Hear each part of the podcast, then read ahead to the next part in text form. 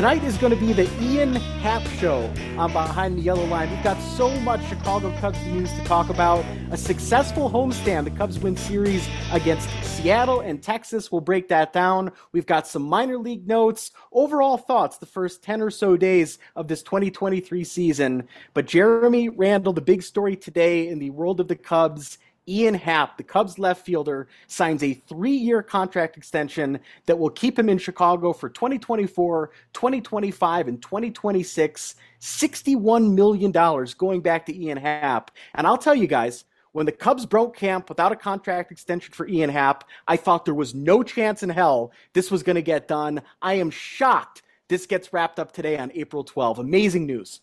How great was that? It, it seemed like the news broke very quickly over the course of an hour. We heard that they were deep in talks, which usually means it's going to get done. And then it was done. And then the Cubs announced it. I, you know, I, we talk all offseason. I don't love the rumors. I don't love the churn. It's great when something just pops up like that out of nowhere and we get to enjoy it in uh, in rapid succession. It was fantastic news. Um, it was awesome to see that come across the wire today. Of course, last night, Jed Hoyer was in the booth, and he had mentioned that they had, you know, positive conversations with Ian. So so there was some kind of speculation. Does this mean anything? Does it mean they're talking about in the past? So it was really cool to, to see today that, yeah, they actually did get something done. They signed a, a, a free agent. He's going to be around for another three years. He's going to be one of the longer tenured Cubs of this era uh, uh, player. And it's really cool that Ian Happ, of a major league all-star last year, a gold glove winner, is going to be around for another three years. And how crazy is this, that if Ian Happ plays out uh, the three years of the contract to which he was just signed, he will have been a Cub longer than Rizzo, longer than Baez, longer than Bryant, longer than Schwarber, and longer than Contreras if Ian Happ plays out the full three years of that contract. And that's crazy. Yeah, especially Rizzo in that name. I mean, Bryant and Baez and things like that, they get traded before free agency. Um, this is just incredible, though. And it keeps him in Chicago through his age thirty-one season. So you're theoretically getting the most productive years of Ian Happ's career coming off of an all-star appearance, that gold glove appearance. And now you've got him locked up through what should be an interesting couple of years for the Chicago Cubs. That's fun. Yeah. And I, I think it really shows what uh, Jed Hoyer Uh, really kind of, you know, how he, he, one, number one, how disciplined he is, but number two, like what he's trying to do. We see all of the contracts that Jed Hoyer has signed. They've all been kind of this short term, three years. You look at Nico, Marcus Stroman, even, you know, Dansby Swanson was a seven year contract, but it still kind of fit like in his kind of disciplined approach of, I'm not giving out the thirteen year contract. I'm not giving out the eleven year contract. Um, and I think Jed is just a really disciplined guy. He doesn't really want to go long term. And Ian was willing to take that. And now we got a guy who's here for three years and he's going to be playing for that next contract. Yeah. So there is a little incentive in that kind of short three year deal to, to keep going. And Jay, Jed's just a, a ninja. And, you know, he shares that with Theo because it was like that when Theo was running the show, too. That stuff would just kind of come out of nowhere. But uh, Dansby Swanson, you know, it was quiet. It was quiet. It was quiet. And then one Saturday, it drops that they sign him. Seiya Suzuki, it was not as quiet because you get the churn from the, the Japanese media that starts to Uh, cross the wire first. But when Jed does something like this, it seemingly comes out of nowhere. And honestly, I respect it because it means that even when it seems like nothing is going on, you feel like when something good happens, it's going to come out of nowhere and there's not going to be a lot of smoke first. So I like it. It also adds some stability to the lineup for the next couple of years. Like now we know, okay, Dansby Swanson's going to be the Cubs shortstop. Nico Hoerner is going to be the second baseman. You've got Seiya Suzuki locked up in right till at least twenty twenty-five and Ian Happ in left field. So the farm is starting to produce major league talent.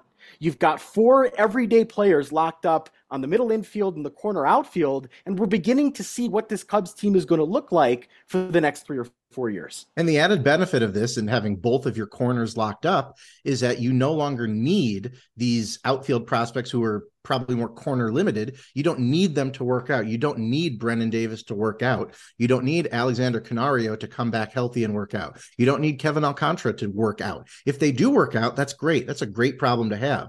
But now the only outfield position you don't have locked up for the next three years is center field. And you have a young man down in the minors who you hope is going to come up and lock up that position. And again, that's a great position to be in when you don't have to rely on prospects to break out and become everyday major leaguers in order to have a successful lineup. If they do, that's great, but you no longer need that to happen.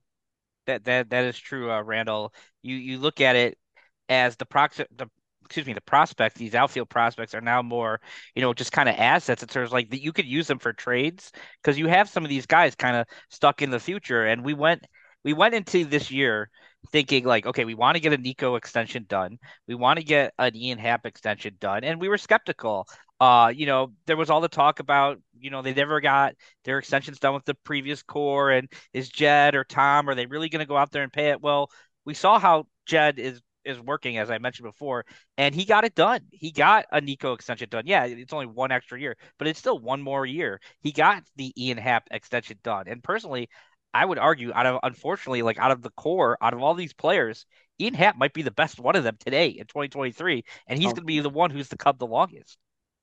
And one more added bonus is now in what's going to be another busy free agent year.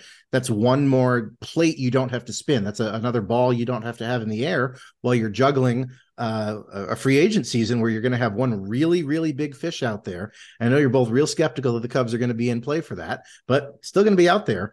And you now have, again, your your left fielder. You don't need to worry about retaining him while bringing in new guys. It's, it's like doing your homework ahead of time. With that in mind, I mean, Ian Happ was going to be one of the top outfielders, if not the top outfielder, uh, one of the top outfielders, let's say, in the free agent class for this year. He's off the board now. Are either of you surprised that Ian Happ took this deal? Because he certainly would have gotten more guaranteed money if he had tested free agency. In the long haul, this might produce more money for him, right? Because he can still sign another contract after he's thirty-one. But are either of you surprised that he took this type of a contract on the cusp of being a free agent? I'm a, I'm a little surprised. I when the extension was announced this morning, and it still gets me every time I see one of these contracts with Jed. They they come in a little bit lower than what I expect. I still am kind of expecting that kind of bigger contract. I thought Ian Happ maybe like a five year deal.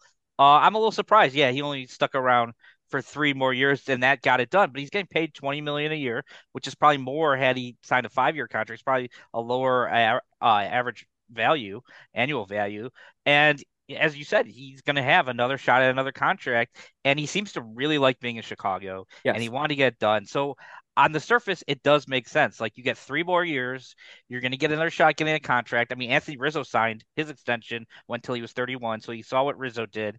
Um, and he's going to be in Chicago for three more years, which he really likes. So, uh, you know, some guys, they – they're willing to take that, and I think it worked out with Ian, and I'm glad it did because Jed got Nico and he got Ian, and I, I love it.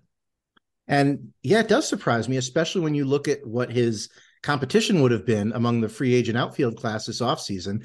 Pure free agents, no options, no nothing. It's names like Harrison Bader, Charlie Blackmon, uh, Teoscar Hernández, Jock Peterson, Hunter Renfroe, uh, the, Jesse Winker. I mean, these are all names that I, I think are probably, maybe not Blackmon necessarily. He's at the end of He's at the end of his career. I don't think he's going to leave Colorado. And you've seen him. You've seen him more than any of us, Ronan. You don't probably don't think he's going to leave Colorado either. Rockies are ready to give him five years and one hundred million dollars at this point. So just to keep it going, um, I don't mean that, of course. He's done, in my opinion. Uh, yeah, it's not a very good free agent no, class. Right? Not at all. Happ would have been top of the class there.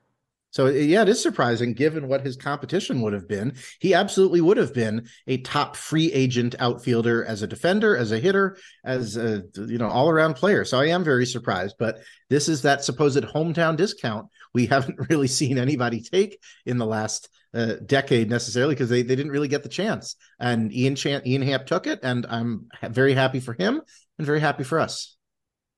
He, he's still getting paid though, as I said, twenty million, um, uh, twenty million a year, which is going to put him up there for, uh, you know, outfield contracts. Uh, it is a little shorter term, but also like let's let's you know look at Ian, how and how much you know a guy who was up and down in his career got sent down, uh, a couple you know went down, had to work it out a couple times, and came back, worked hard, wasn't like a great outfielder to begin with. He, you know, the Cubs used to play him on the infield, worked hard at being an outfielder, became a, a gold glover last year, really put it all together last year, coming off a great year, and he gets the contract, and I'm happy for him, and I'm happy for the Cubs. I mean, I don't, I'm not trying to talk negative about people, uh, but you look at the last four years since twenty twenty, and you type in like who leads out of the core, say Bryant, Baez, Schwarber, you know, Contreras, Happ, Rizzo, and F W A R, Ian Happ is right at the top, basically tied with Willson. It's Willson seven point three F W A R, Ian Happ seven point two F W A R since twenty twenty. And that doesn't really take into account Wilson's pitch framing. So you could argue that Ian Happ over the last four years and probably moving forward is the best player of those players. Yep. And he's the one that Jed Hoyer signed. So I'm happy he's sticking around. And I'm not trying to talk negative about those guys because I love oh. those guys. But I'm just saying Ian Happ today in twenty twenty-three is probably the best of those players. Yeah, and, you know, I had a close-up view of Kris Bryant last night at Coors Field. It was literally in the front row of the right field bleachers, sitting behind K B. I'll get to this a little bit later, but, man, something is not right there. He just does not look like the same guy that we saw in Chicago. Um, to Ian Happ's credit, he seems to work his tail off, right? He's got an incredible reputation in the clubhouse. In the last couple of big league seasons, he's cut down his strikeout rate. He's improved his walk rate. He's become a Gold Glove caliber left fielder. The guy has just gotten better and better. And something else about Ian Happ, and I've mentioned this on the podcast, he made his debut in twenty seventeen, right? We think of him as being a Cub forever. He did not get that World Series ring in Chicago. That is still a carrot that's being dangled in front of him. And in his press conference today, he talked about how badly he wants playoff games at Wrigley Field again. He didn't really get to experience that like some of those other players in the World Series core. So this is great, and I'm just I'm thrilled. I did not see this coming, and Jed and the Cubs pulled it off, and it sort of changes the outlook of maybe how aggressive this team is going to be even this year. That's right. You you uh you know in your predictions, you're talking about Cubs are going to trade Ian Happ in July, yeah. and now that's off the table. I mean, we're not trading Ian Happ. So, uh, you know, you got off to a little bit of a hot start. We still have a way to go, but I agree with you. Like it, it really kind of changes the game plan this year. Um, you know, the guys that you, you think that might be, you know, trade pieces. Well, now Ian Happ's gone and, or he's sticking in Chicago. He's gone off the market. And so I, I, you know, I, I, it's a win-win-win. The only downside for this I can think of is now we still have some podcast competition in the city following this team, which uh, is a little bit of a downside for us. But uh, uh, I love Ian Happ sticking around, and he's a guy who works hard, as you said. I like to think we still rank highly in the non-M L B player division. Uh, you know, two different divisions, uh, like golf, you got the, the you got the amateurs and you got the pros. I like to think we still rank very highly in the non-M L B player division.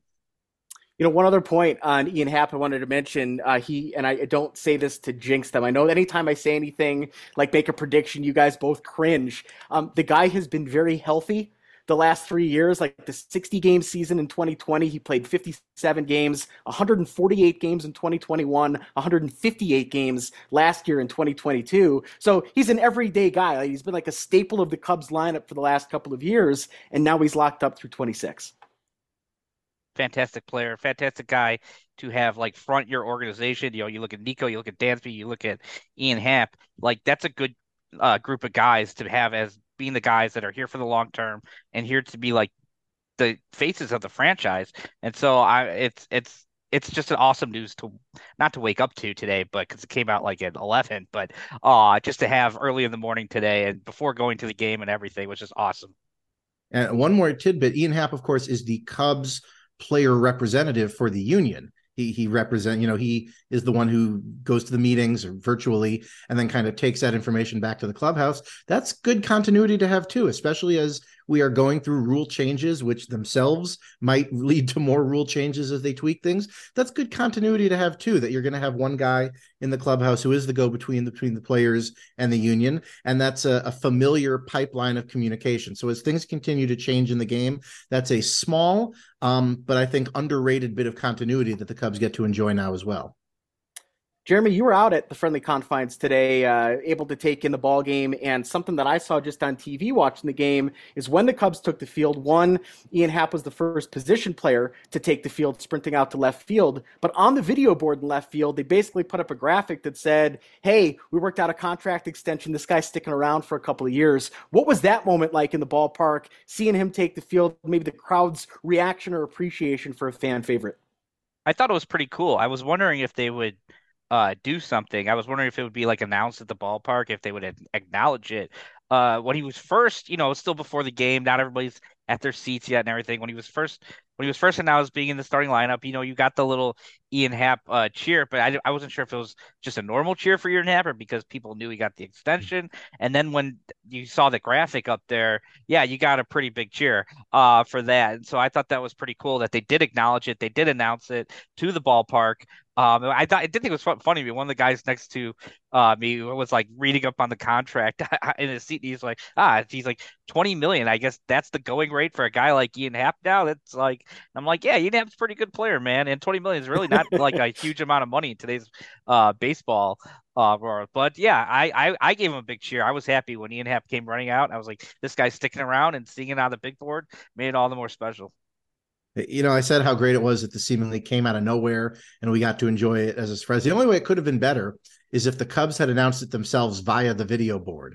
Like Ian Happ takes his position in left field and they flash the graphic up there. And that's the first anybody hears of it is that Ian Happ has been extended and we all learn it from the Wrigley Field video board.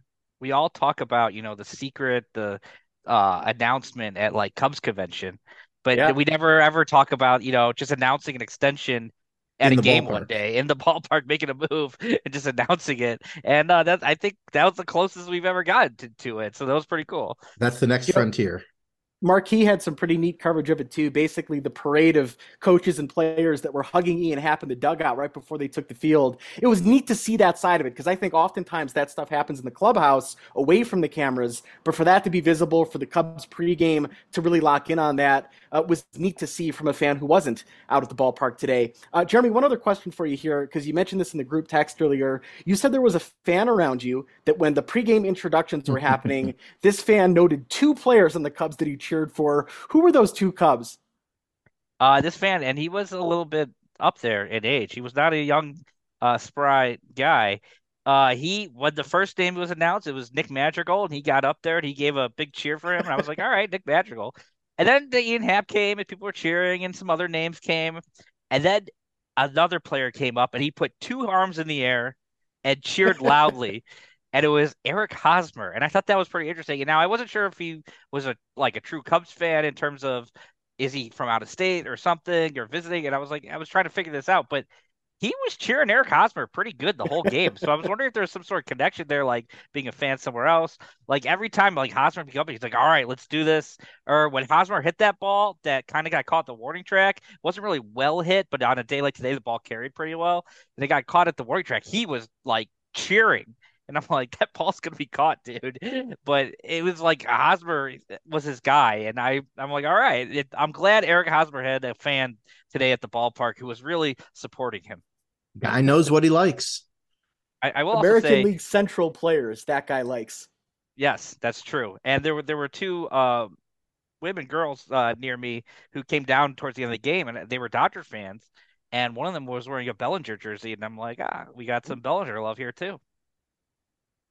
Interesting. That's fun, though. Uh, lots happening, though, at Wrigley Field here. A great homestand for the Cubs. They take two of three from Texas. They take two of three from Seattle. Uh, two teams that a lot of people think are going to be pretty competitive this year. Of course, the Mariners had that nice run last season up in Seattle. Um, one guy that has stood out for me here, the man who started opening day for the Cubs, he actually got the loss today, Marcus Stroman, but three starts this year. Six innings in all three of his games. He's allowed just two earned runs this season. He has been spectacular at the top of the rotation for the Cubs. He's been great. And, and I, you know, six innings each start, quality starts each time. Today was a tough day to pitch. Uh, And I was impressed by both Stroman and I was impressed by Logan Gilbert, both being able to keep the ball in the yard because the wind was blowing out like crazy. It was like the first real, probably warm day at Wrigley. That ball was going to carry, and both of them kept the ball in the yard. And I thought Stroman did a pretty well. He ran into a little bit of jam, ended up giving up two runs. But I thought that's a tough lineup. I'm surprised at how Seattle has kind of struggled because everybody in that lineup, it seems like, can hit the ball really hard.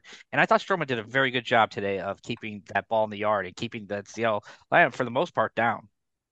Yeah, you know, we haven't seen a real strong turn through the rotation the first first two times through, kind of top heavy right now, uh, which makes it all the more important that the ostensible ace of your staff is able to go out there and give you six strong innings every fifth day. And, you know, I'm sure we'll get to this it, it hasn't. One and two have been good. Three, four, five have struggled a little bit. And again, that makes it all the more important that Stroman goes out there, that Steele goes out there, and they give you six good innings. And as you build up a little bit, that'll probably get to, you know, seven good innings as the efficiency gets better, as the arm strength gets better. So if this team has any chance of competing, it's going to be on the back of Marcus Stroman giving you six to seven good innings every fifth day. And I'm hopeful. Well, speaking about, oh, go ahead. Okay, I'm just saying I'm hopeful Stroman uh, he continues that because, as we mentioned, like he's got that player opt out this year, um, so I'm hoping he sticks around kind of towards this whole season, and and he's showing like that right now that he's a top tier kind of pitcher. I don't know, I'd call him an ace, but certainly somebody towards the top of your rotation, and I, I think he's pitching pretty well, and and he did have a couple walks, but I'm just hopeful. You know, I, I agree with you. I think he's been a huge part of this uh, team so far the yep. first two weeks of the season. He's been fun to watch. He seems to have embraced the pitch clock and pitching with a little bit more urgency. He had awesome things today also to say about Ian Happ. And that got me thinking, sort of to your point, Jeremy, today's extension with Ian Happ, the extension a couple of weeks ago at Nico Hoerner, a pretty interesting start, right? Uh, to use that word for the Cubs here so far. They're about five hundred, but they're doing a lot of things that have been fun here, including that come from behind win on Tuesday night. You wonder if that's making any impression on a guy like Marcus Stroman about, hey, look, he's got options here at the end of this year. We don't know necessarily if he's going to be around all season, but the more the Cubs win here, the more the front office invests in players long-term, that's got to be very appealing to Marcus Stroman to want to stick it out in Chicago long-term. My hope, my hope is that the Cubs and Marcus Stroman realize that together, and that this player option kind of becomes the basis of a new contract, right? Uh, that he, it's not just like Marcus is picking us up at the end of the year and that's his last year. It's that Marcus is kind of intimates, okay, I really like it here in Chicago. I want to stay. Kind of similar to what happened with Drew Smyly this year, but more, you know, uh, immediate. Uh, where uh, and the front office and they work out. Maybe they can work out another, as Jed loves them so much, three-year deal where or something along those lines, and and the option kind of becomes part of that. And so I, I think that would be kind of a, a good way for Stroman, who seems to really like it in Chicago, to kind of come back next year and get some more commitment. Stroman, definitely a person who surfs the vibe waves.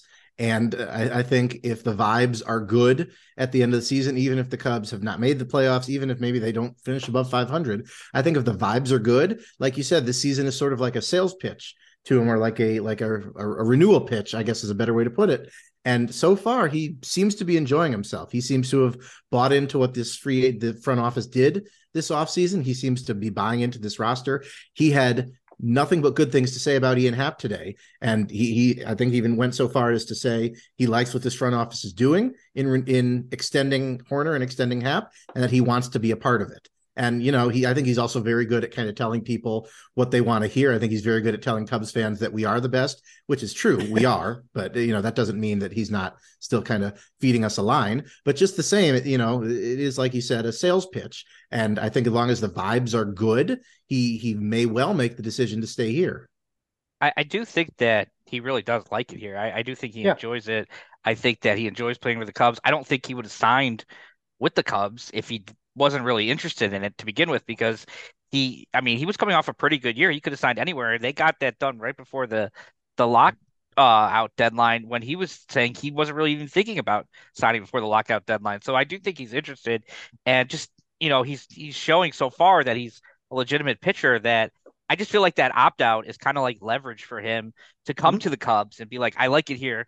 Let's keep this going. And I think it could work out on both sides, that, you know, the Cubs get more security, not just going into a year of one more year of Marcus Stroman, and Marcus Stroman gets more security. I just feel like there's a good fit there for another Marcus Stroman extension. Hey, if the Cubs can get three extensions done this year, I, that'd be pretty happy.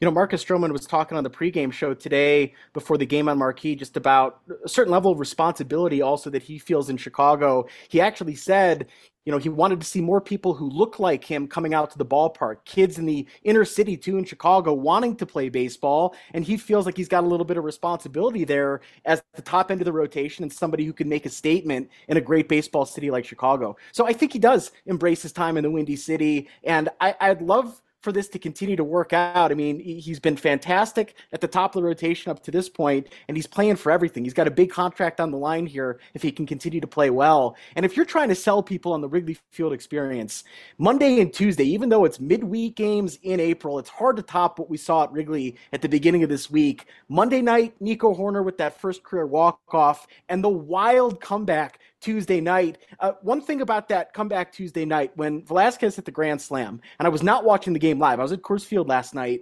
but I heard the radio call later, and Pat Hughes said, folks, it's the third inning, and the fans are standing up and cheering. And then I later saw a video, and yes, the fans are up there cheering. There's no sign saying, cheer now, make noise. That is what is awesome about Wrigley Field, and for Velázquez in that moment to hit a grand slam, one of the real highlights of that guy's life, no doubt. I have beaten that drum for years. I have beaten that yep. drum to be glad that the Cubs don't beat drums like the electronic drums at Dodger Stadium. Pat Hughes, who you mentioned, every time the Cubs are in Dodger Stadium and it's a big moment for the Dodgers, Pat always, in his very diplomatic, very polite tone, notes the scoreboard is telling the fans to make noise. Like he knows that we know that that's bullshit, but Pat's too much of a diplomat to call it that on air.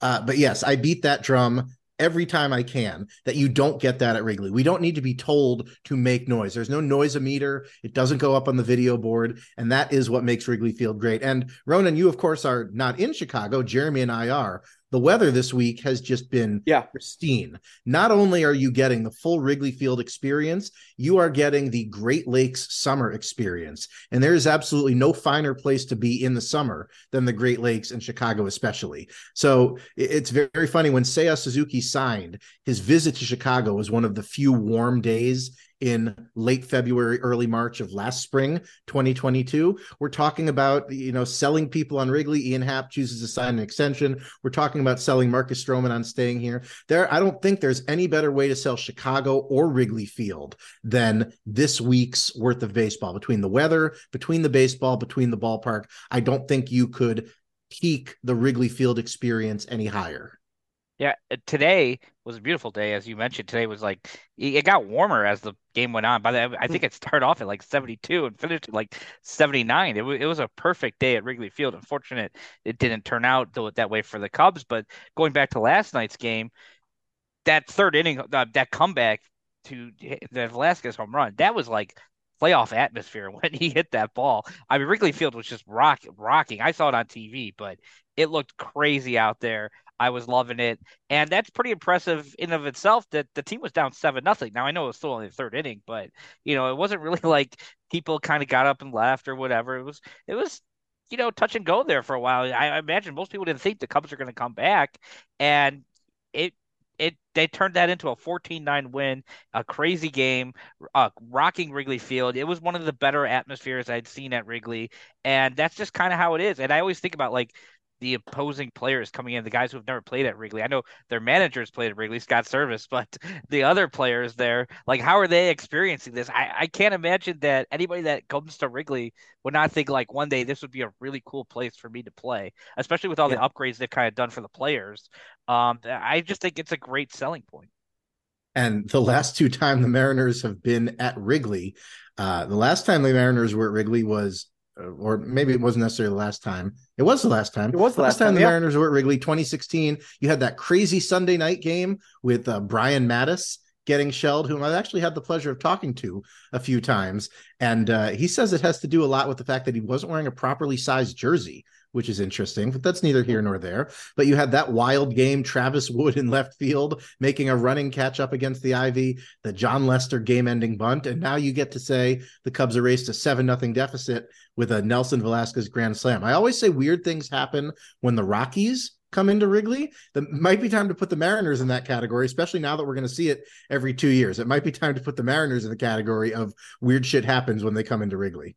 Yeah, that that's good stuff, Randall. And uh, it did seem like an awesome atmosphere. Something I was bitching about last week on the show is the official clips on M L B dot com are super short. Like, if you want to watch the grand slam there, the pitcher's basically in their windup when the clip starts. The ball gets out. In fact, the most viral clip on Twitter last night of that grand slam was ten seconds long. To try and capture that moment in ten seconds doesn't do justice to what it was like at the ballpark. So one of the things that I do when that happens is I go on YouTube, I type in the player's name, and I do a search by date. So basically the most recent things pop up at the top. And actually that way gives you a more accurate feel of what it's like in the ballpark. And you get these minute, ninety second long clips. And there's an awesome shot from down the first base line where you slowly start to see the fan standing up. You can clearly see the video board.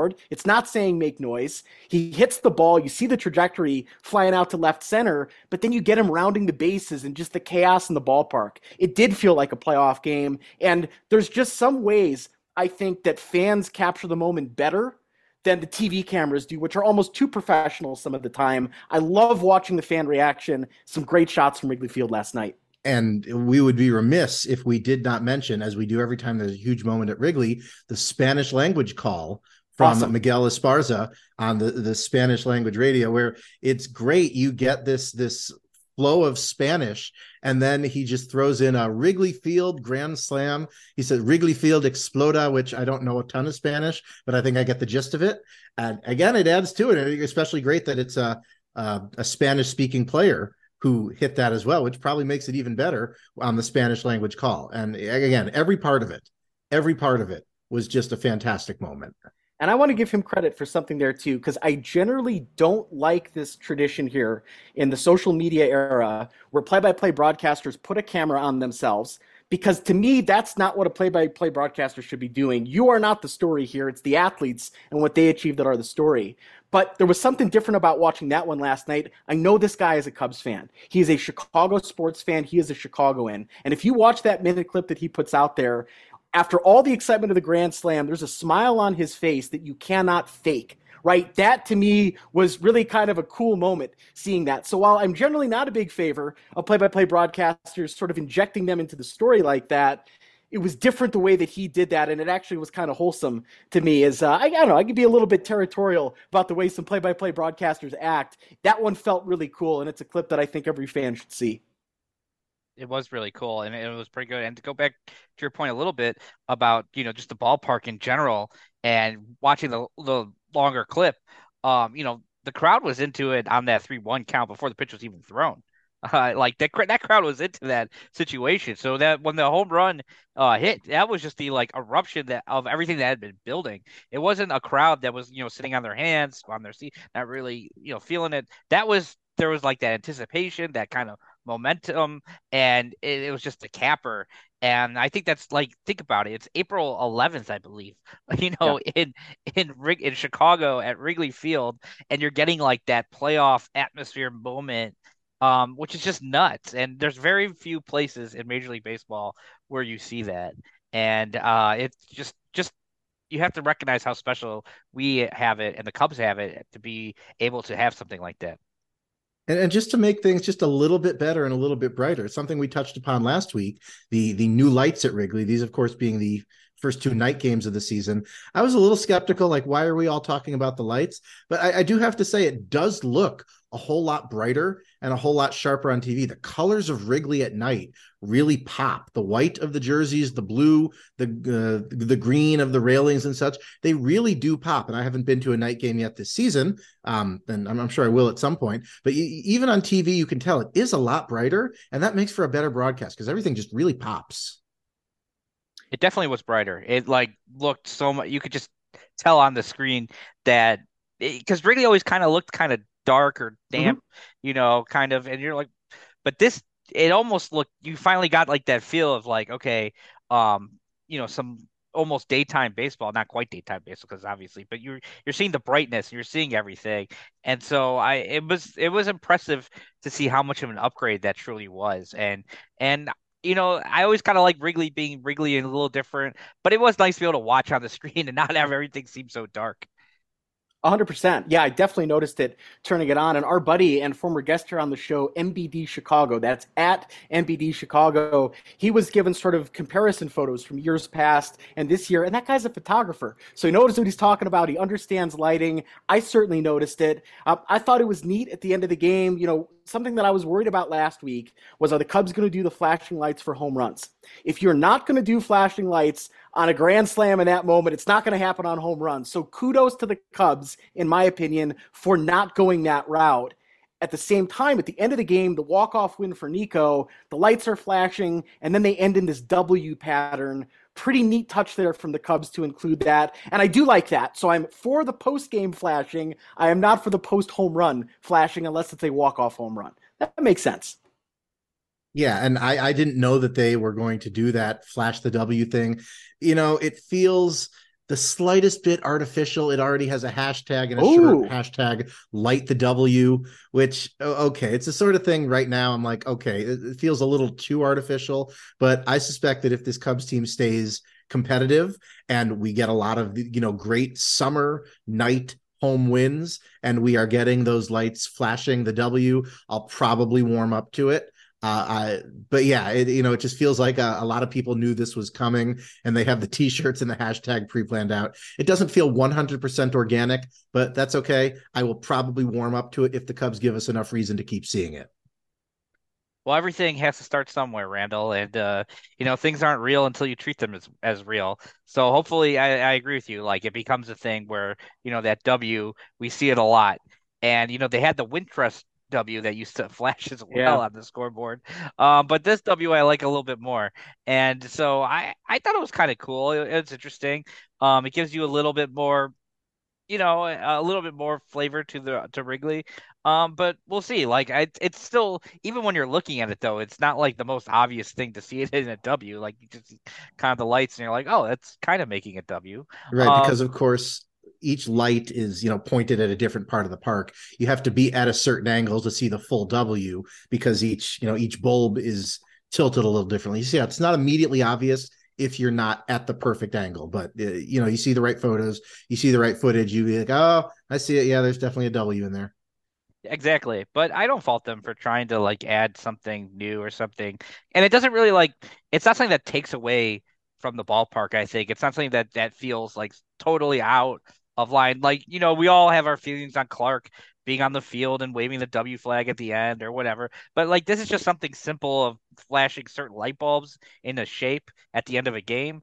Um, it, it to me, it's really it's not something like I find that off to, off-putting or anything. So I'm I'm for it. it. It's certainly no more artificial and planned than everything else around and in Wrigley right now. So um, it's certainly not egregious. It's certainly not worse than anything. Uh, I, again, it just doesn't feel one hundred percent organic, but that's a nitpick. Nothing is one hundred percent organic. We haven't had one hundred percent organic since Miguel Montero declared we are good. That was the last yeah. one hundred percent organic, and that's okay. Well, there well, was also uh, Try Not to Suck by Joe Madden.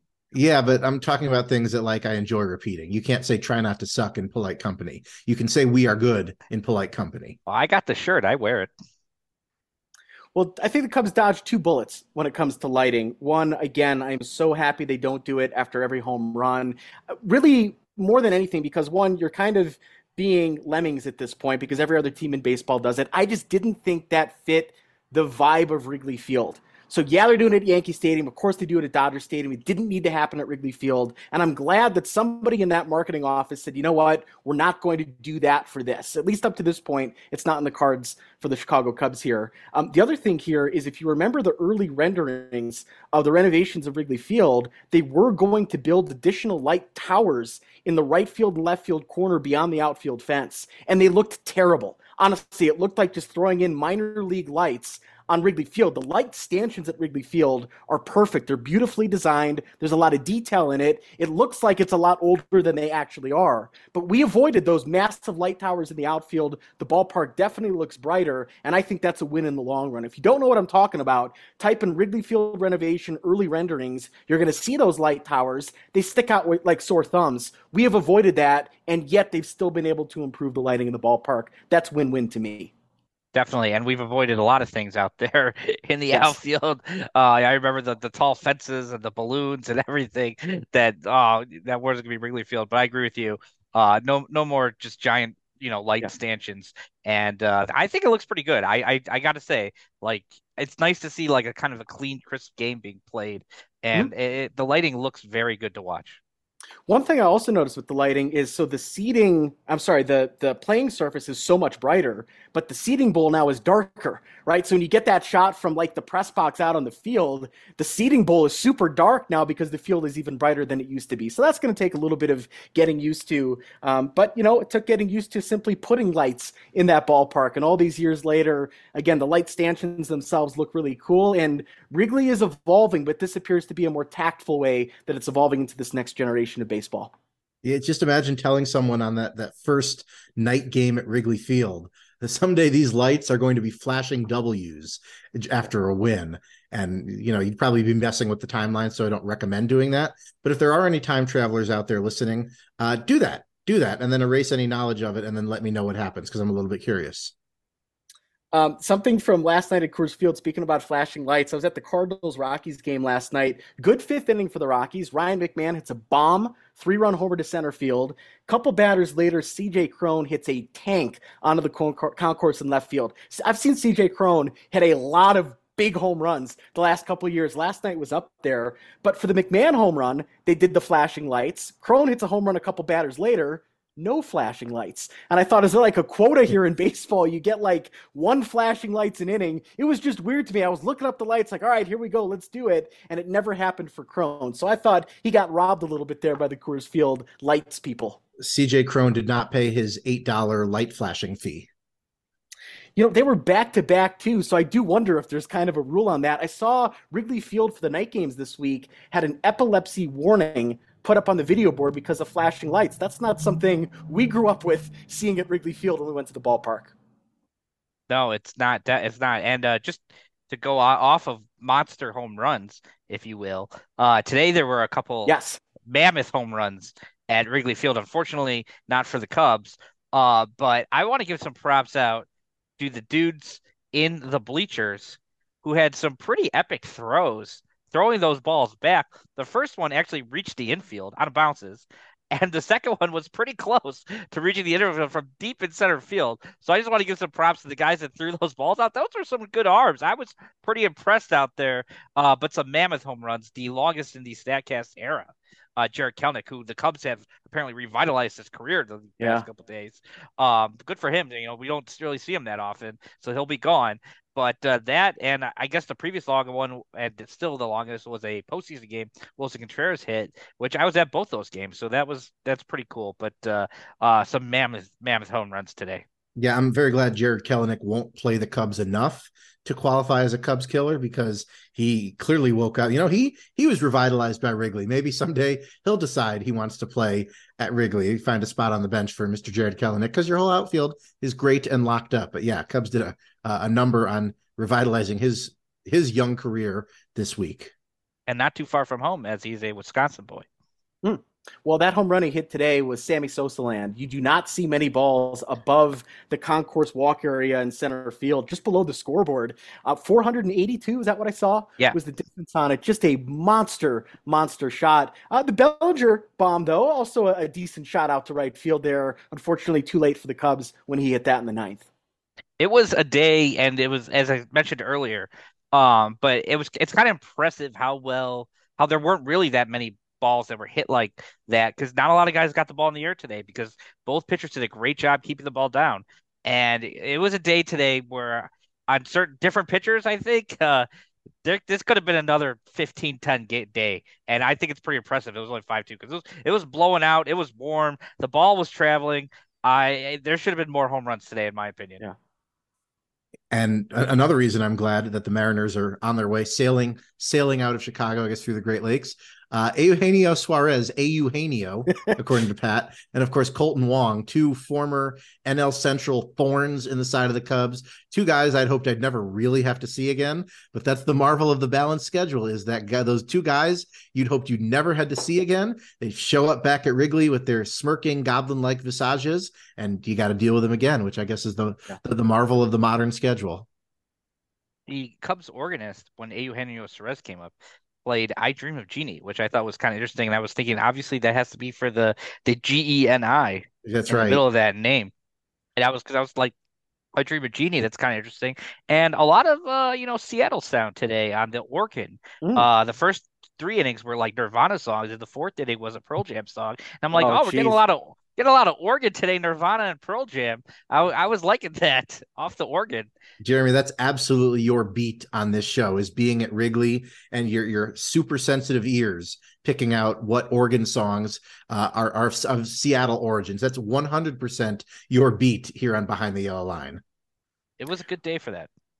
Well, and speaking of retro T V shows, you talk about like I Dream of Jeannie, uh, Pat and Ron today on the radio were talking about Gilligan's Island, of all things, during the ball game today. Actually, a really funny exchange between Coomer and Pat about the boats out on Lake Michigan. Uh, Coondog has totally grown on me as a broadcaster with the Cubs. It was really not sold on him those first few years. He's really come into his own as the analyst, and I, I've enjoyed listening to him. Just a really fun, natural moment today with him and Pat talking about Gilligan's Island and whether or not Pat Hughes owns any boats. And, you know, the, the pregame intro where the, the recorded intro says, and now here's the voice of the Cubs. Pat Hughes is not just the voice of the Cubs. Here's the voice of the Cubs, Hall of Famer Pat Hughes. That, yeah. that intro rightfully adjusted, because Pat Hughes is a Hall of Famer. And, you know, you mentioned Coomer's grown on you. There was an exchange near the end of the game today. It would have been probably sometime in the ninth inning, based on my memory. And Coomer said he was going to go off and like think about something. And Pat kind of dryly goes, let me know how that works out for you, partner. I think Coomer knows his limitations, perhaps as an intellectual and as an individual. I think he's happy to lean into that. And Coomer retorted, yeah, I'll think about it. And about an hour and a half into that four hour flight to the West Coast, I'm going to come over on the plane, poke you and wake you up for your nap. So the, the interplay is very, very natural between the two. They're very comfortable. You can tell they enjoy uh, being on the broadcast together. And again, Coomer, I think, kind of knows that he's he's the comic relief in uh this particular broadcast, who's more so than the Ron who sat in the booth before him. I don't think Santo ever I think he knew he was the comic relief, but I think he thought he was being completely serious a lot of the time. Coomer, I think, buys into that a little bit more. He was interacting with the fans today, you know, just leading out of the the the radio booth and saying hi to people. And so he, he was loving it. So it's it's actually fun to see Coomer around the ballpark. And uh, I agree with you. He's grown on me. As long as he's not doing play-by-play in the fifth inning, I'm starting to enjoy him. Well, it's him. It's him or Zaidman. Who do you pick? Well, wow, at least Zaidman talk. Yeah. At least Zaidman says what's happening on the field. Does he, though? Does he? I, I, I got lots of issues with that guy. I don't even want to get into uh, Mister Zaidman today. I was talking to you guys on Sunday. There's no way on M L B T V to play the television audio without video streaming. And I was up in the mountains a bit this weekend. Cell reception is already rocky. I didn't yeah, want to hear Zaidman. Rocky. I just wanted to hear Pat, and there's no way to do that natively. If you've got the video feed, you can add the radio audio, but you cannot have the audio from T V without the video feed. Again, M L B dot T V, M L B, call me. I got lots of advice here on how to make this service a little bit better. A little bit frustrated with the broadcast experience up to this point, but it was certainly fun listening to Pat and Coomer today. You know, the Cubs did lose today, but we've been very rosy. I'm still feeling very good. I'm happy with the start for the Cubs this year at six and five. The contract extensions for Nico and Ian. Yeah, I wanted them to win today, but I'm feeling really good before this West Coast swing starts off here. But that said, there's been some rocky things with the Cubs as well. And I want to ask about Hayden Wesneski, because I wasn't able to watch the game last night at a different M L B game. He got shelled. What happened here? What went wrong last night for Hayden, who we're all still very optimistic about? Yeah, the umpire wasn't doing him any favors. He wasn't getting the corners. That second inning, his defense did him absolutely no favors. The ball that uh, his first baseman Mancini couldn't hang on to, the normally very sure-handed middle infield, not only failed to to turn a double play, they failed to get an out on what seemed like it would have been at least one, if not a double play. So the defense did him no favors. The umpires did him no favors, but he still couldn't find the zone. And I hate that umpiring is such that if you are struggling, you're not going to get strikes that are strikes, but that is the nature of human umpires. So it's not all on him, but so far it hasn't been great from him. He doesn't have his command. The slider isn't quite biting the way it was in spring, which is atypical. It's harder to pitch in Arizona than it is to pitch in some other climates. So it's just one of those things you hope he's going to get sorted out. I think we've seen too much good work from him to think that he won't, or at least won't get all the runway he needs to try and figure it out. In the early going, though, it's been disappointing. I still have faith in him. I still think he's going to be a solid uh, addition this season. He, uh, yeah, it was just kind of a combination of things yesterday and his first start, really. where, you know, it just kind of got the ball rolling, and then one thing led to another thing.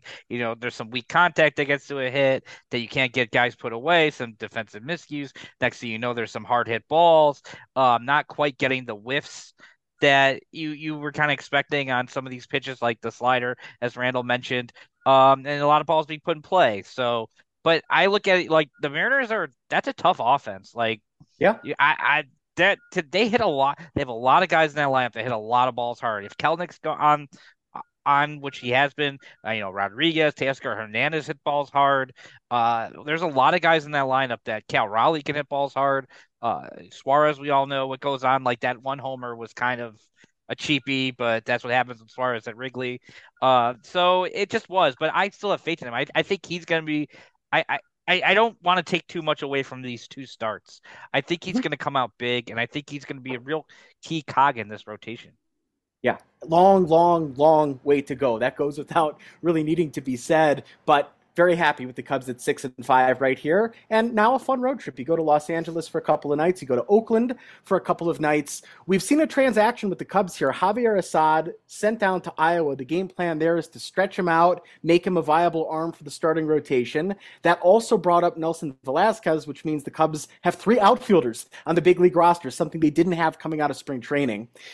We're always ready, though, for that next transaction. Is there another move that you're sort of ready for the Cubs to make at this juncture? Yeah, you know, as much as the conditions at Wrigley matched his name this week, I think Julian Merriweather, you're seeing why a guy with such a live arm was given up on so easily. He's got great velocity, but the results have not been there.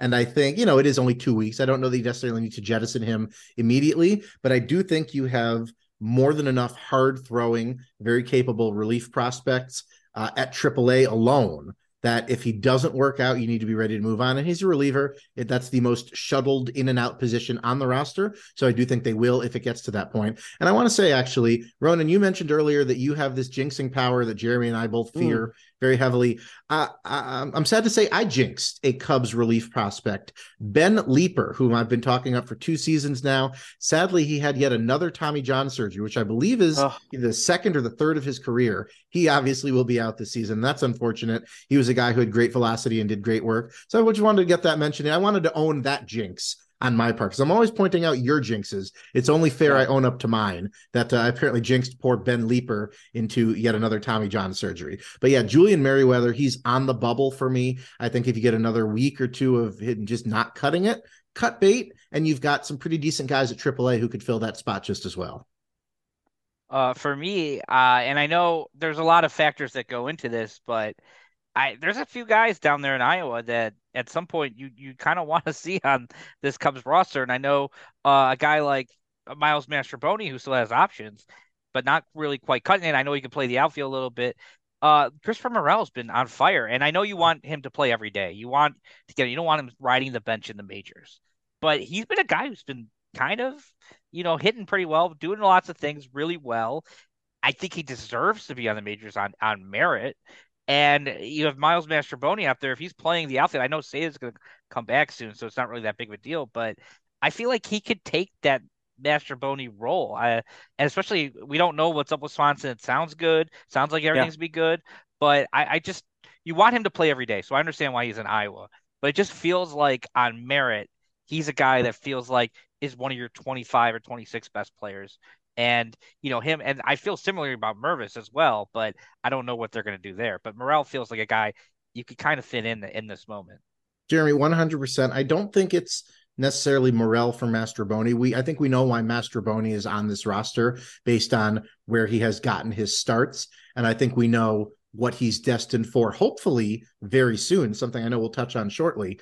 Um, so I think I think that eventual swap, and so hopefully shortly, I think is evident. Morel, you know, I think it's a question of who is Morel better than? And the answer is probably quite a few players, but if it comes down to jettisoning Madrigal in favor of Morel, yeah. do you do that? And the answer is maybe. I don't think they will. I think they're going to keep Madrigal around as long as possible, unless they trade him. I think he's on this roster. I don't think he's going down. A guy like Mastrobuoni, I could see easily going down. Sure. Oh yeah. I mean, he's been performing Madrigal yeah. for the most part. He's hitting.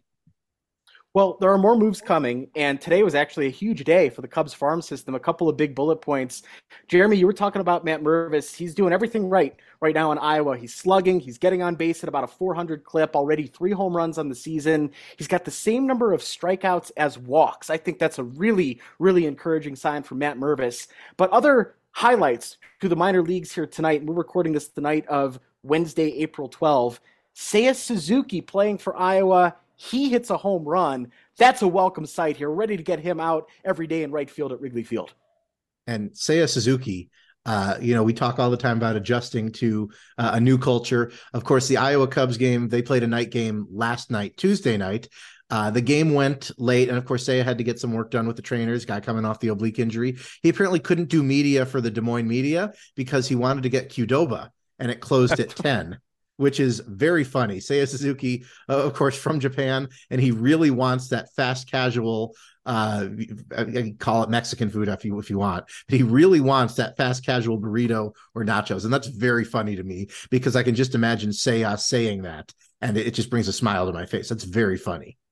A good thing the uh, Cubs were able to keep him away from San Diego because I'm sure they have a lot better uh, burritos there than Qdoba, uh, but also Seiya sounding like he, he himself talking about the fact that he's going to be on this road trip, that he's coming back. So uh, happy to see Seiya really get back into things. And it's nice to, as you mentioned, we finally got third outfielder in Velázquez. Well, I think we'll really have our outfield good to go when Seiya is back in the roster. Yeah, of course, the word from Jed this week is that he kind of hinted that they, barring any setbacks, of course, and knock on wood, that they expect him back on this West Coast swing. I'm wondering if, you know, with him homering today, it wouldn't, it, it sounds like they want him to get like fifty, sixty at-bats, like a short spring training's worth of plate appearances.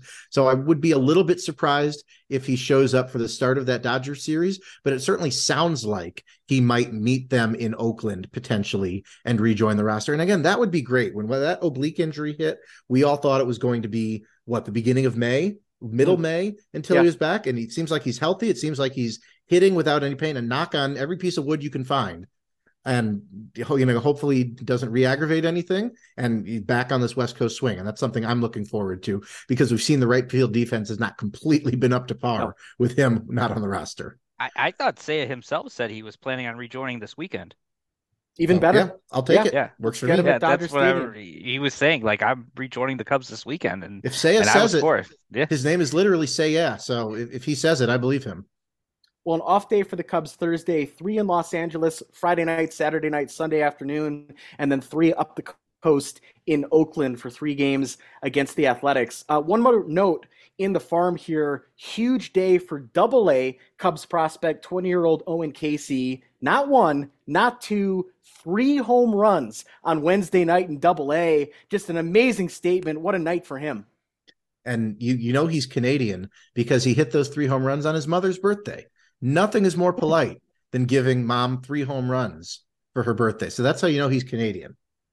And he had been kind of struggling a little bit to start the season. Not that the minor league guys start like a week after the major guys, so there's really no sample. But I was a little surprised to see him earlier in the week, like batting seventh in the lineup, and he had like a five fifty O P S. And I was like, all right, Owen, it's time to get it going. Well, he got it going today. He had three home runs. And so pretty impressive. And hopefully uh, he could keep that going. I'm a big fan of Casey. He had a home run in the World Baseball Classic. That was a bomb.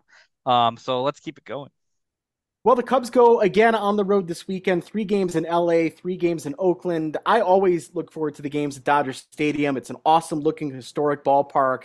And then you've got Oakland, Oakland. one of the more iconic stadiums, let's call it that, in Major League Baseball these days. And it got me thinking, boy, it's been a few years since the Cubs have been to Oakland. Randall, what was the date of the last Cubs baseball game in Oakland, California? The last time the Cubs played in a beautiful Oakland, I'm not even going to bother to remember what the stadium was called then, what it's called now, whatever, at Oakland Stadium, August seventh, twenty sixteen. That was the conclusion mm. of a three-game uh, weekend series in Oakland, Friday, Saturday, Sunday. They played a uh, day game out there in Oakland. Uh, so Sunday, August seventh, uh, a historic day in Cubs history, the last time they played in Oakland. A, a few things have changed since uh, twenty sixteen, just a few. Yeah, but not the ballpark there. It continues to fall apart in Northern California. Uh, must have been some names all over that starting lineup. Uh, it's basically a who's who of who did good things for the Cubs in twenty sixteen. You had Fowler leading off, Bryant at third, Rizzo at first, Ben Zobrist playing right. Addison Russell was at short. Jorge Soler was DHing because, of course, you did not have the universal D H, so a chance to get Jorge Soler off his feet a little bit. Contreras was catching.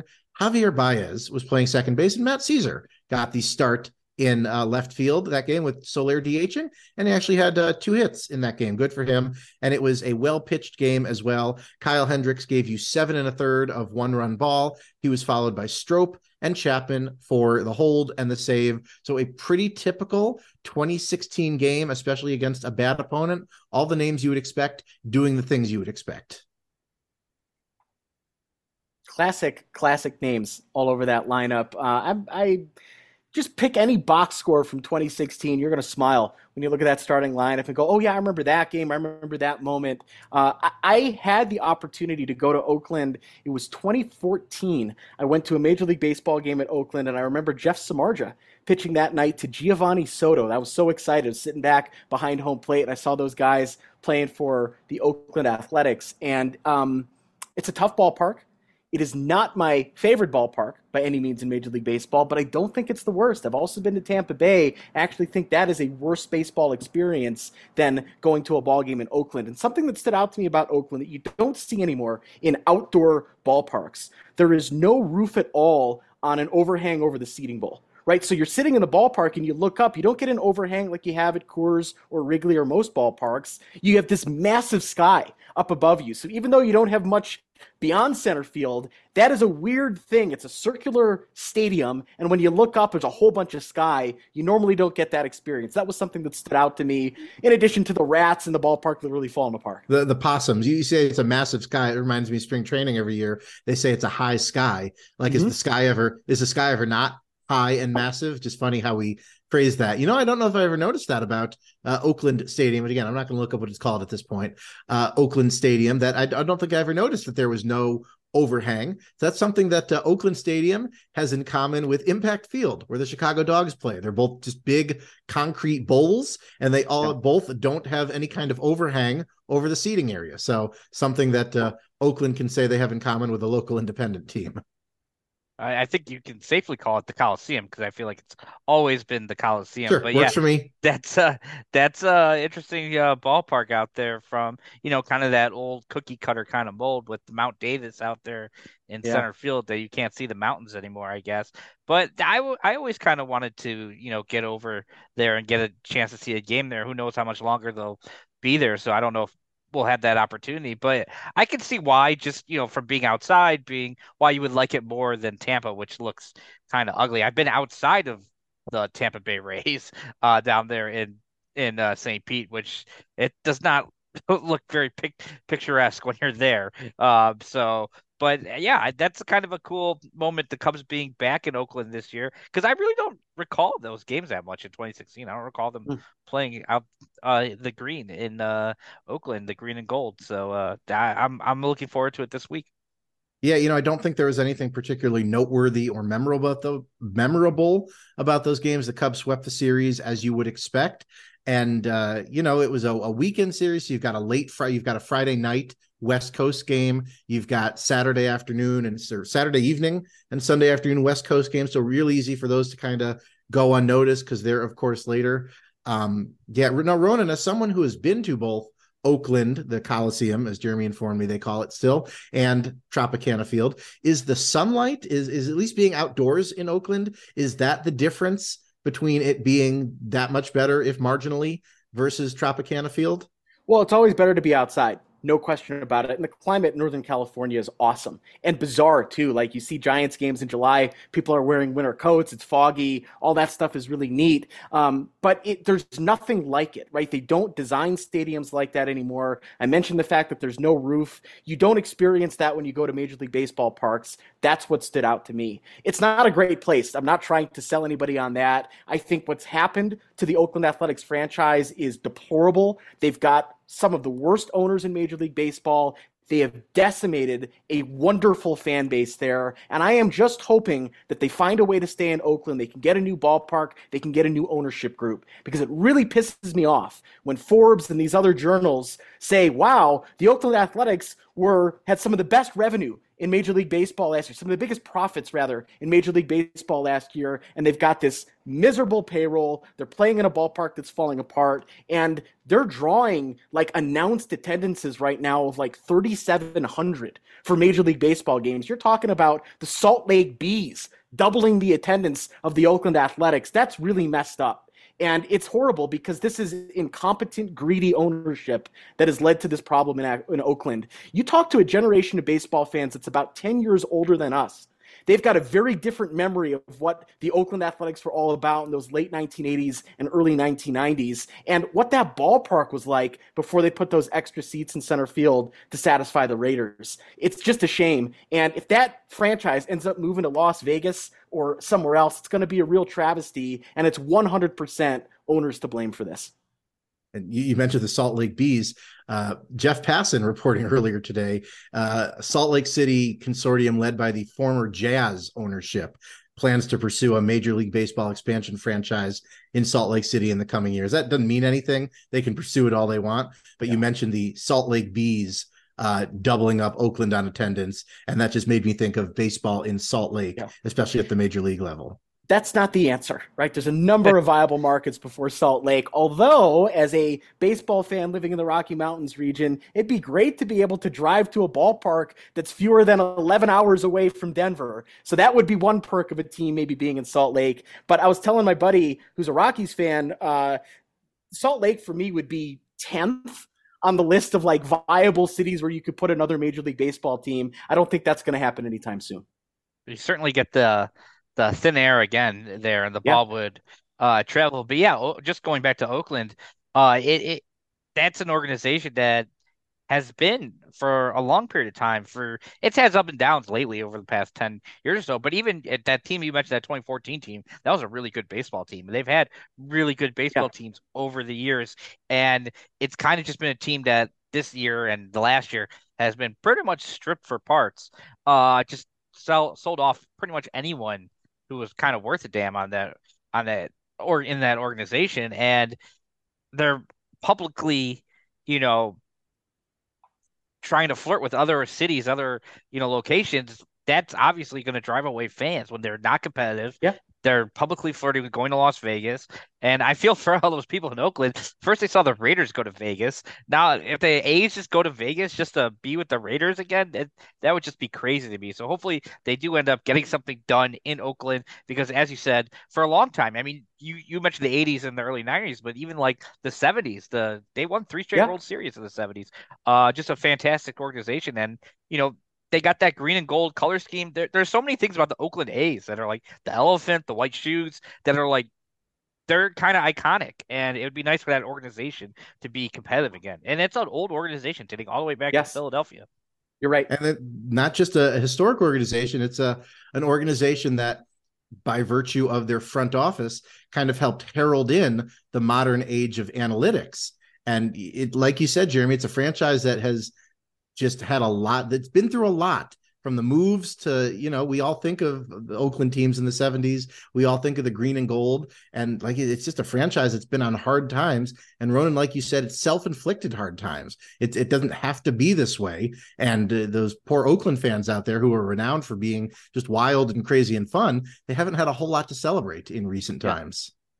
I, I honestly think a new ballpark, a new ownership group, we'd see a completely different embrace of the Oakland Athletics in Northern California, where there are millions of baseball fans, and they do enjoy that cross-region games there, even the exhibition games at the start of the year where the Giants and the Athletics play each other before opening up the regular season. It would be terrible for baseball if we lost that team from Oakland to a place like Las Vegas, but it's going to play out in the next couple of years. Um, elsewhere in baseball, as we continue to zoom out here, and speaking of the Tampa Bay Rays, are they ever going to lose? twelve and oh to open the season, an incredible run from the Tampa Bay Rays. Just, I mean, uh, what can you say about the Rays? Uh, uh, fantastic organization just all around in terms of actually putting out like competitive baseball. Now, you might argue with the way they do it, you know, selling off on certain guys, you know, never really kind of homegrowing that, keeping guys around. But they're very good at what they do, and they're always competitive for the most part. And they just bring up all these guys out of nowhere. Like, you're going to get this one look of this all these different pitchers are are just dominant, and it's just a crazy how good they are. And it's it, you you have to respect their ability to play competitive baseball. Uh, say what you want, as I said, about the way they do it, but they're going to be night in, night out a competitive team. And so you just wish that they could get something to get that following that they deserve. Yeah, I, I've advocated for years that the Rays and Marlins should exchange ballparks and markets. You're still not going to get anyone paying attention to the Rays, but at least they'll get a nice modern facility to play in. And meanwhile, there would be no no greater match between organization and ballpark than the Marlins playing in Tropicana Field. I think that would just be absolutely perfect. You said, are the Rays ever going to lose? Yes, they're going to remain undefeated until Monday, May twenty-ninth. Um, at which point they will come into Wrigley, and then the Cubs will hand them their first loss of the season. So I'm going to call that now. And finally, you know, great team. You say, well, break up the Rays. No need. That's ownership's job. They will take care of that at some point. Pretty it's wild. Crazy. It's crazy how their like playoff odds have changed, like on Fangraphs. Like they were, they had high playoff odds, but you had the Yankees, you had the Blue Jays in that division. I think they were something like seventy-nine percent to enter entering the year, maybe seventy-eight percent make the playoffs, and they're over ninety now, and that's just from winning their first twelve games. And so it's like, oh, they're pretty much a lock to make the playoffs. So it's just, it's very impressive. Yeah. Yeah, hot start from the Tampa Bay Rays. That American League East is going to be quite the battle here. Yankees also off to a good start this year. Toronto, another team with a chance to win that division, playing good baseball out of the gate here. Uh, a team not playing good baseball that I have seen twice in the last week is the Colorado Rockies. Saw them get the Nationals on Friday night, opening night at Coors Field, and then last night against the Saint Louis Cardinals. Um, this is a really bad Colorado Rockies team, maybe one of the worst in the history of the organization. This team's going to lose a lot of games. Something is not right, though, about Kris Bryant. I love Kris Bryant. I'll cheer for him until the day that he retires. His arm is just in terrible shape in right field, just making horrible throws back into the infield. The power appears to be zapped. He is still yet to hit a home run at Coors Field as a Colorado Rocky. That includes his time last year, which was injury plagued. It just doesn't seem right, and it's sad to see a guy who we saw the National College Player of the Year, the Minor League Player of the Year, the Rookie of the Year, the M V P in consecutive years, really appear to be a shell of himself at this point in his career. Well, that's that's just an insane stat that a guy with the, the easy light tower power that we saw from Kris Bryant at the start of his career goes to one of the easiest parks to homer in in major leagues as his home park. And in, you know, what's probably like a three quarters of a season, a season's worth of plate appearances between last year and this year, he hasn't homered yet. And that's insane. That's the sort of thing that if I were a Rockies fan, which I'm kind of glad I'm not, if I were a Rockies fan, that would just drive me up a wall. Like, how is that possible? It's crazy. Yeah. I mean, you did mention the injuries, and I think that's really what it is. It's just, I think he's, he's not, he, the injuries have really sapped him of a lot of things since I want to say like around twenty eighteen, twenty nineteen, yeah. Like he was not, he wasn't even the same player in twenty eighteen, twenty nineteen that he was in twenty fifteen, twenty sixteen, like twenty fifteen, twenty sixteen, he was a fantastic best player, baseball type player. He was hitting tons of power. And he just, I think injuries just over time just kind of sapped him of a lot of things. And it's tough. Like, he's a big guy. He's a big guy. So him playing yeah. third base is going to wear on him, and playing in the outfield now, it's going to wear on big outfield like that in Colorado. And you're seeing, you're not, he's not hitting the ball as hard as he used to. He's not a very good defensive outfielder. He's not at all. And no. It's just sad. And, and hopefully, like, it's still early in the season, so anything could happen. Maybe he can regain some of that. But right now, if you're looking at it, like, I think there was a reason the Colorado was the only team. I remember thinking, like, is Kris Bryant going to make one hundred million dollars? Because uh, there were a lot. Of, I, I I thought there were a lot of questions about him. And then the Rockies came in like one hundred eighty-two million dollars. But I don't yeah. really think there was a lot of competition there. I think the Rockies were really bidding against themselves. And he obviously took that deal because it was a fantastic deal for him. This is a conversation that absolutely nobody is ready to have, because there's layers to it and there's nuance to it. And there's nothing that uh, modernity and the internet hate more than layers and nuance. But what if the Cubs had given Kris Bryant oh. a contract extension of the sort similar to what the Rockies gave him as a free agent? What if they had done that? And everything that has happened to him physically and statistically since ending up in Colorado, what if that if that had happened with him staying as a Cub? I, I don't know how we quite would have gotten through that as a nation. Yeah, and Jed had a very difficult job, because even if it was the right thing to do, and it appears at this point it was the right decision, he still had to do that, and he had to do that to a World Series hero. Same thing with Javi, though. Man, he's off to a horrid start in Detroit. The two guys from the last, like, six years, maybe two and a half guys from the last six years that bothered me, uh, definitely Kyle Schwarber and what he's been able to do and the way that that ended. Anthony Rizzo has exceeded expectations as far as I'm concerned, but he landed in a good spot there in New York. And Yu Darvish, man, that still kind of pisses me off that they just sort of pawned him off to San Diego. But mm-hmm.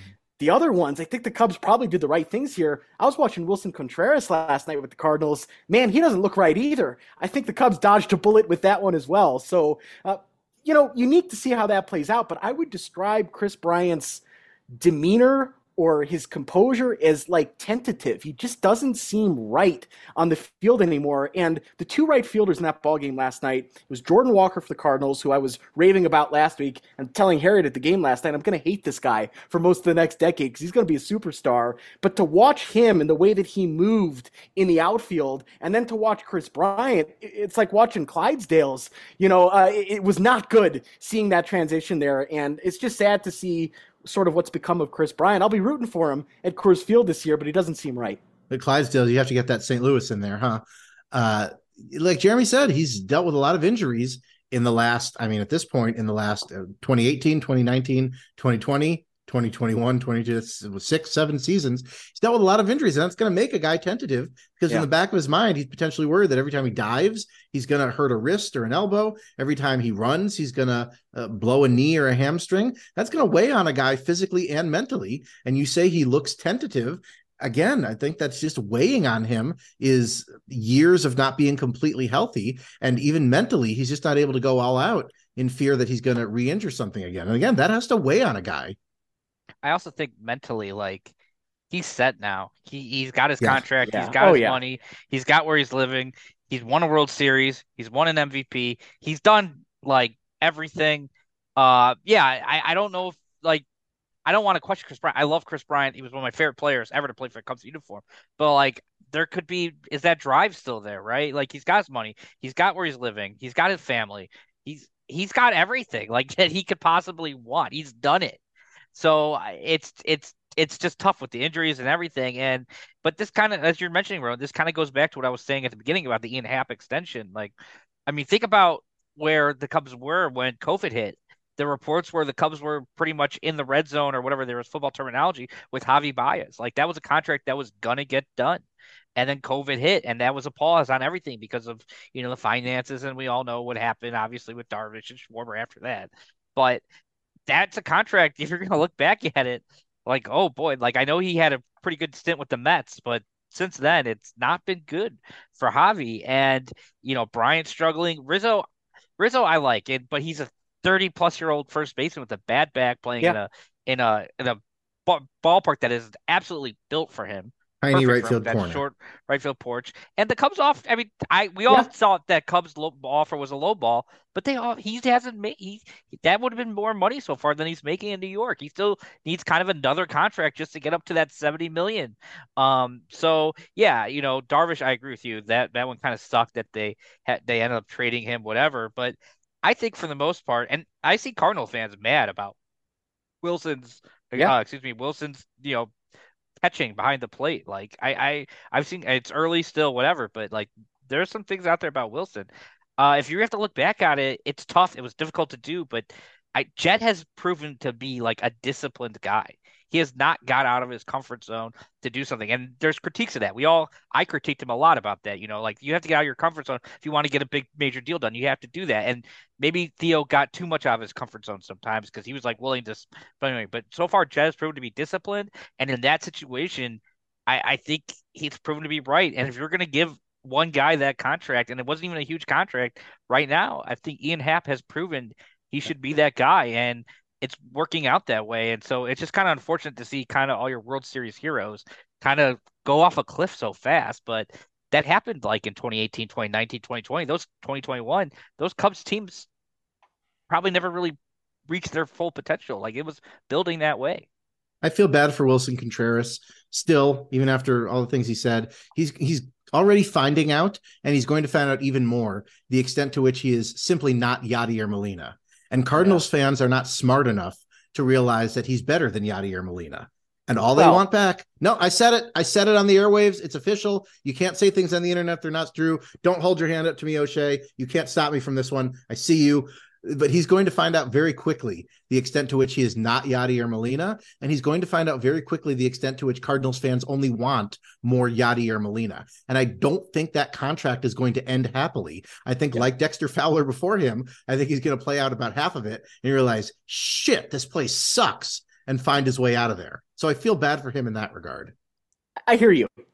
I'd say they've got very different skill sets, and that will certainly be illustrated with Cardinals fans. And we talked about that in the offseason. You go from a guy who's known as, at least in Cardinal land, the greatest defensive catcher of our era to Willson. That's not the same thing there. You're going to get more pop, but boy, the receiving isn't the same, and that impacts the whole ball club. So it's been a bit of an awakening for Cardinals fans. He said illustrated for Cardinals fans. I'm imagining a very simplistic, like child's book read to them, like one page at a time. That's well, what you need to illustrate for Cardinals fans. Randall, I spent last night around thousands of Saint Louis Cardinals fans. I hope you, I hope and you I know, showered since. Well, I have, I have, but I, one thing that was sort of funny to me is I'm at the ballpark. It's like six fifteen, right, on a Tuesday night. Game starts at six forty. There was a gentleman standing right above the Rockies bullpen, heavier set guy wearing a Nolan Arenado Cardinals jersey that was a little bit tight, so kind of an awkward look, right? This guy is screaming, I mean screaming top of his lungs at Kyle Freeland, taunting him, calling him Rock Pile Kyle at the start of the ballgame. I was laughing. I thought it was pretty funny, and I also thought, God, what a jackass. This guy making a huge scene in the ballpark. Uh, lots of interesting Cardinals characters out at Coors last night. Five course, syllables. That's so impressive for a Cardinals fan. Good for him. Rockpile Kyle. And, of course, wearing that Arenado jersey, I'm sure really endeared him to all the Rockies fans yes. around him. But to, to, to go back to Willson, I will say uh, if if Randall's dreams come true and we get more of a uh, automatic balls and strike system, uh, Willson, that contract will probably look a lot better for Willson. Yeah. Doesn't, doesn't seem point. like they're going towards that anytime in the next couple seasons. So, you know, we'll see how that plays out. Well, Willson got a single loud clap for me prior to his first at bat. Just one clap. That was my appreciation for twenty sixteen and everything they did in Chicago. At that point, though, he's a Cardinal, and I wanted him to make lots and lots of outs. And, of course, the Rockies blew the ball game late last night. Uh, Nolan with a huge hit, and then he homered again today in a win against the Rockies. So a satisfying weekend for Nolan, but I feel like I've paid my respects to Willson, and I don't have to cheer for him anymore until maybe down the road if he comes back for another stint or a lap on the north side. Yeah, the Cardinals do not come to Wrigley for the first time until Monday, May eighth. And I want to be very clear, the Cubs will absolutely have some sort of tribute video. Willson will step out of the dugout. He'll wave to the crowd. He deserves every bit of that. And then the second that ends, it's on. Willson, it's on. We're, we're going to put another L on your name. You're going to be Willson with three L's. So, uh, yeah, so he deserves every bit of remembrance when he comes back. And the second that is over, he's he's back to being public enemy number one. So, you know, we are yeah. we are large. We contain multitudes. Like your friend, the Arenado fan, also large and containing mm-hmm. multitudes. One other note here as we bring the show home. Monday night during that Rockies-Cardinals game, a fan jumped on top of the Rockies dugout during the seventh inning stretch and tackled Dinger. What Dinger does during the stretch is he dances during the stretch, and then they've got this other song that he dances during until the bottom of the seventh inning. And what I noticed with Denver media today, the witch hunt is out. People are trying to find out who this guy was, and Rockies fans who are pissed off at ownership, but they're pissed off at the state of the franchise, want this guy banned from Coors Field. And you know what? I'm behind him. Nobody attacks Dinger. And if I was at that ballpark, I'd have gone after the Dinger attacker. Not cool. Dinosaurs are already endangered. They're practically extinct. You don't go after Dinger in his own ballpark. It's simply not done. You don't attack another Triceratops. And the video is out there. You can watch it on Twitter. Of course, I'm going to blame a Cardinals fan. I'm just going to naturally assume it was Absolutely. a Cardinals fan. But the person was wearing black, which is a color more closely associated with the Rockies. So I don't know. Someone didn't like Dinger, and they tackled him on the dugout. Three words, false flag operation. It was a Cardinal fan. It must have been. Uh, but that's all. Hey, we're in good spirits. Ian Happ gets the contract extension. The Cubs are over five hundred. And what's better than late-night baseball this weekend and into next week? Three at Dodger Stadium, three in Oakland. We'll have lots to talk about. And then after that, when the Cubs come home, we're going to be at Wrigley Field. for that Friday afternoon game between the Chicago Cubs and the Los Angeles Dodgers. I cannot wait. We'll get one more show in here before that takes place, probably next Wednesday at the end of the road trip in California before the Cubs back uh, come back to Wrigley Field. But good stuff here tonight, guys. Ian Happ, that's everything. That's top of mind for all of us. We're so happy to have him back. And we'll see you next week on Behind the Yellow Line.